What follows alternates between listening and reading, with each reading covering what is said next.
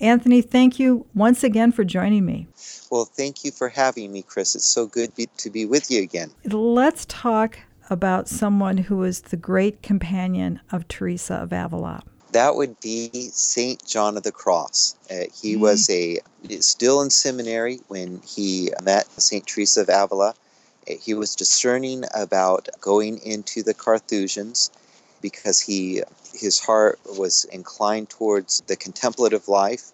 Uh, he was already very gifted in contemplative prayer. He wasn't afraid of the apostolate. In fact, he'd been involved working with men dying of syphilis from the time he was a, a young teenager. He worked in a hospital there in Medina del Campo. And, and so he had been with people who were dying, and he understood the importance of reaching out with the love of Christ where it was most needed. But in that work, he also discovered a great gift of prayer that he had. And, and for him, he needed a contemplative discipline of life that was going to allow him to to receive the gift of this prayer more deeply. And, and he believed when he met Teresa of Avila, and when he was going to meet Teresa of Avila, that this would be with the Carthusians. But Teresa of Avila, uh, that encounter with her uh, changed his mind. You probably know that Teresa of Avila was involved with a reform of the Carmelite sisters. She herself had had a conversion uh, later in life. Uh, she had had the gift of prayer, like St. John was experiencing, but she resisted it. Uh, she, uh, in fact, what confounded her was that could have a genuine gift of prayer, but not really live a very converted life. And the disjuncture of that, the discontinuity or contradiction of that, uh, frightened her, and it made her wonder whether or not her prayer was was right. But she encountered other saints like Saint Francis Borgia, who encouraged her otherwise, who who let her know that the deepest truth in your soul is not the fact that you've fallen or, there, or that you're capable of sin, even repeated sin. The deepest truth of your soul is that God loves you. And if you live in that truth and are confident in it, the gift of prayer that you receive kind of works out.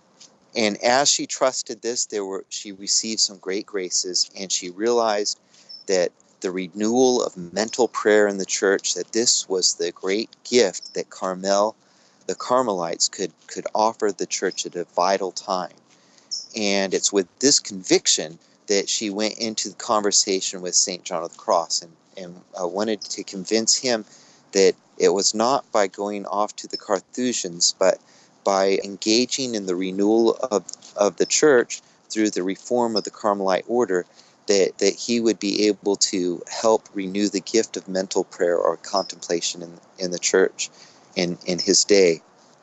And that John the Cross encountered, like many other people at the time encountered, it's very, very difficult to say no to Teresa of Avila. She, she's a, a charming force of nature and, and prophet of God, and, and he listened to what she had to say. He discerned it was of the Holy Spirit, so he changed his vocation.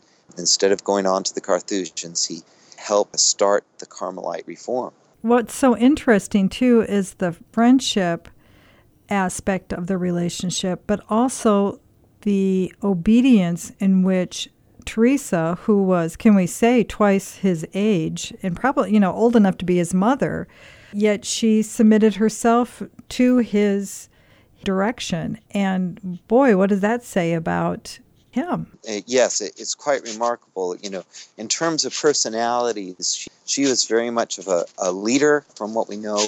She wasn't overly sober or heavy in the way she dealt with people. Rather, she's filled with joy and life and saw the big picture and was very good at motivating people to do th- things they might not otherwise do. So, those were her gifts of leadership, and they were important gifts. But when she meets John of the Cross, the typical leader meeting his kind of person usually writes them off quite a bit. He's an artist, he's dreamy, he likes poetry. He's steeped in the humanities, he's conversant about the great works of art at his time. He loves the Holy Scriptures and he loves mental prayer, and that's where she connects with him very specifically his love for prayer and his love for the scriptures and his great grasp of theology because she had encountered in her life how prayer without the protection of good theology is vulnerable to a lot of misuses and, and abuses. And so it was an unlikely uh, relationship where somebody who's a get it done kind of leader, highly motivational in their uh, mode of operation, would submit themselves to kind of this dreamy artist.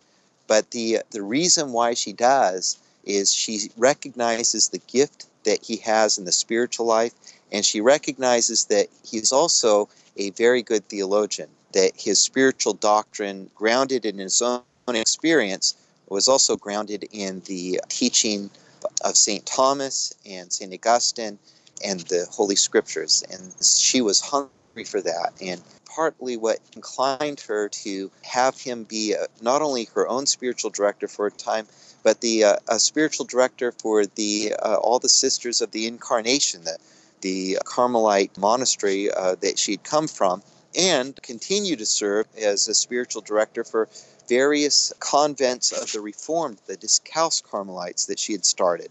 She was emphatic. The sisters in the Reform listened to and respect what St. John of the Cross had to say. Uh, sometimes uh, uh, some people, because of his size, he was very small, and because of his age, he was he was young. Sometimes they would not take him seriously or misunderstand him. There must have been something about him that, on an initial meeting, rubbed some people the wrong way because through his life he's routinely misunderstood by a great deal of many people who think he's too serious and too heavy-handed for them and uh, and even unhealthy. And so they, he gets misunderstood a lot but Teresa of Avila completely believed in him. Like a good mother. Yes. And and a good spiritual daughter both at once. Mm. Well, it, they had up until this point with John, they did have spiritual direction from the newly formed Jesuit order, and that was very beneficial. But it sounds to me as though, from what you're saying, she was really trying to find that person who understood the particular charism of the Carmelites. Well, I, I think that's true. A shift historically begins to happen in the Jesuits where there's a little bit of tension around the question of what mental prayer or contemplation is, how much time should be given to, to contemplation.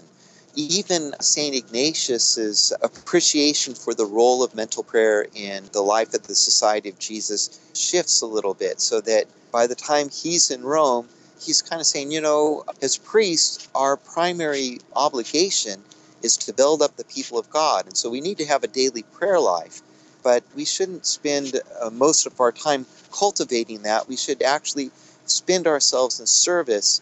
And the Lord, and what time we give the Lord and can make for Him, the Lord will make that little bit of time we have very fruitful for His name. For His name, but we we need to spend ourselves in love. That was a position He didn't hold as clearly at the beginning of the foundation of, of, of, the Society of Jesus, but certainly as he matures, that's what he begins to see is the Jesuit charism.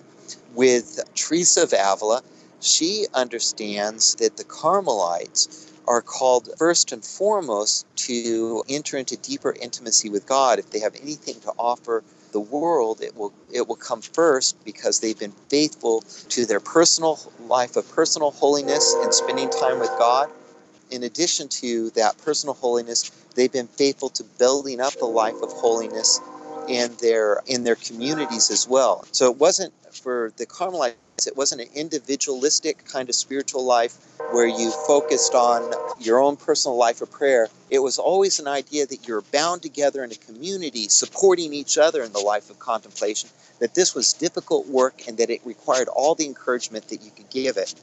Teresa realized that and she i think at a certain stage she realized that as wonderful as the society of jesus was and as many saints from the society influenced her, like Francis Borgia, that charism was a little bit different, and that they needed Carmelite priests to help the sisters receive this gift of contemplative prayer. One other side on this whole question about contemplative prayer and reform sometimes people can look at this and see kind of competition between different religious orders and religious communities. At the time, Teresa and Ignatius and Francis Borgia, they didn't really see themselves as in competition with each other. They saw themselves as working together for the same uh, the uh, the same great purpose, uh, you know, the glory of God, which involved the renewal of the life of the church. Whereas the Jesuits were looking at the mission of building up intimacy with Christ through apostolates of education and preaching, building those up in others. The Carmelites were looking at that that same question as starting with themselves and building it up in their, their communities and letting it kind of flow over from, from their communities. It might be a, a kind of way of looking at it. They didn't really see these as mutually exclusive. You know, throughout the history of the Carmelite orders, Jesuits will continue to have really great, uh, fruitful interactions and offer great assistance to the Carmelites. And the Carmelites, for their part, they will continue to build up the church by being faithful to this charism that John and Teresa began to, to realize. Probably the one who, in the 16th century, saw the importance of both of these the best was another doctor of the church.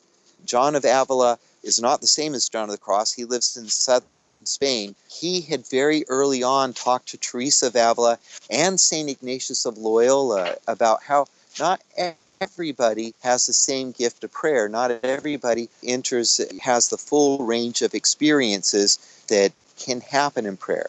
But everyone is part of the mystical body of Christ, and everyone is called into intimacy with Christ Jesus.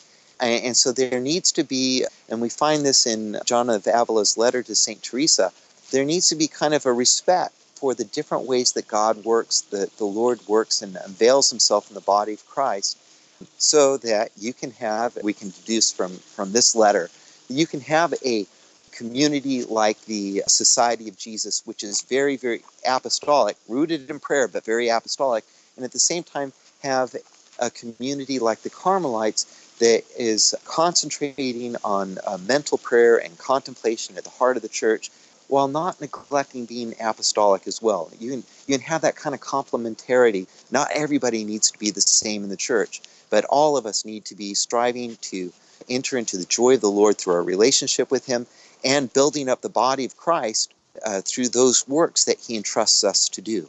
Well, there's so much more I, I think we are going to be able to break open, particularly about those spiritual teachings that were so effective and still are, and maybe in some circles even misunderstood today, for better, for worse, in some in some ways.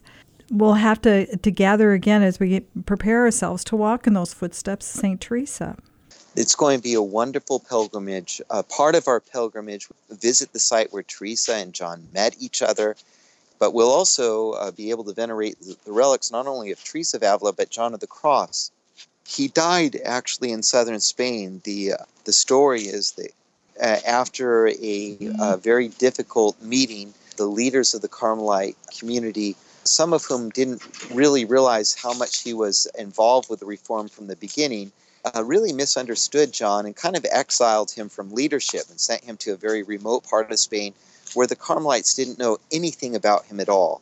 As it turned out, uh, he got down there, and as I told you, he gets misunderstood a lot, and, and they kind of understood him to be kind of a lazy uh, Carmelite, you know, uh, was, was kind of spacey and a hypochondriac. He was always complaining about his health. It wasn't until it was too late that they realized that he wasn't a hypochondriac. In fact, he was deathly sick. That he wasn't lazy. In fact, he had been one of the most active and productive friars in the reform of them all. And but by the time they realized that and got a doctor to to try to get him back to health, it it was too late, and he was dying. He had written a poem called "The Living Flame of Love." And he wrote a commentary about that poem, and he finished that commentary and gave it to the doctor who took care of him. And in the last part of that commentary, what something remarkable is revealed about John of the Cross and what will be part of our, our pilgrimage as we walk in the footsteps of St. Teresa. John of the Cross, like Teresa of Avila, they weren't afraid of death. They actually saw even death as the grace of God being revealed in a new way, has his love and devotion for Christ burned in him and set him afire with the love of God. He yearned to see the face of the Lord.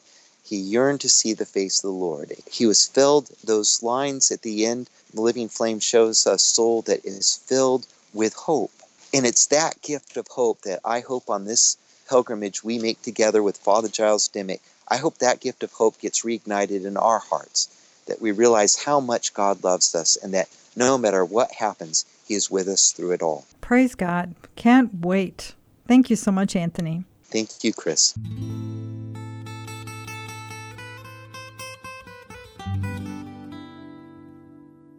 500 years ago, on March 28th, a great mystic, founder, reformer, and doctor of the church was born St. Teresa of Avila. From March 27 to April 6, 2015, you're invited to join me, Kris McGregor, of Discerning Hearts, on a spiritual journey through Holy Week and Easter in the footsteps of St. Teresa of Avila in Spain. Father Giles Dimock will serve as our chaplain and along with Dr. Anthony Lilles, will serve as our spiritual guides. Learn how you can become a part of this wonderful pilgrimage experience, visit discerninghearts.com.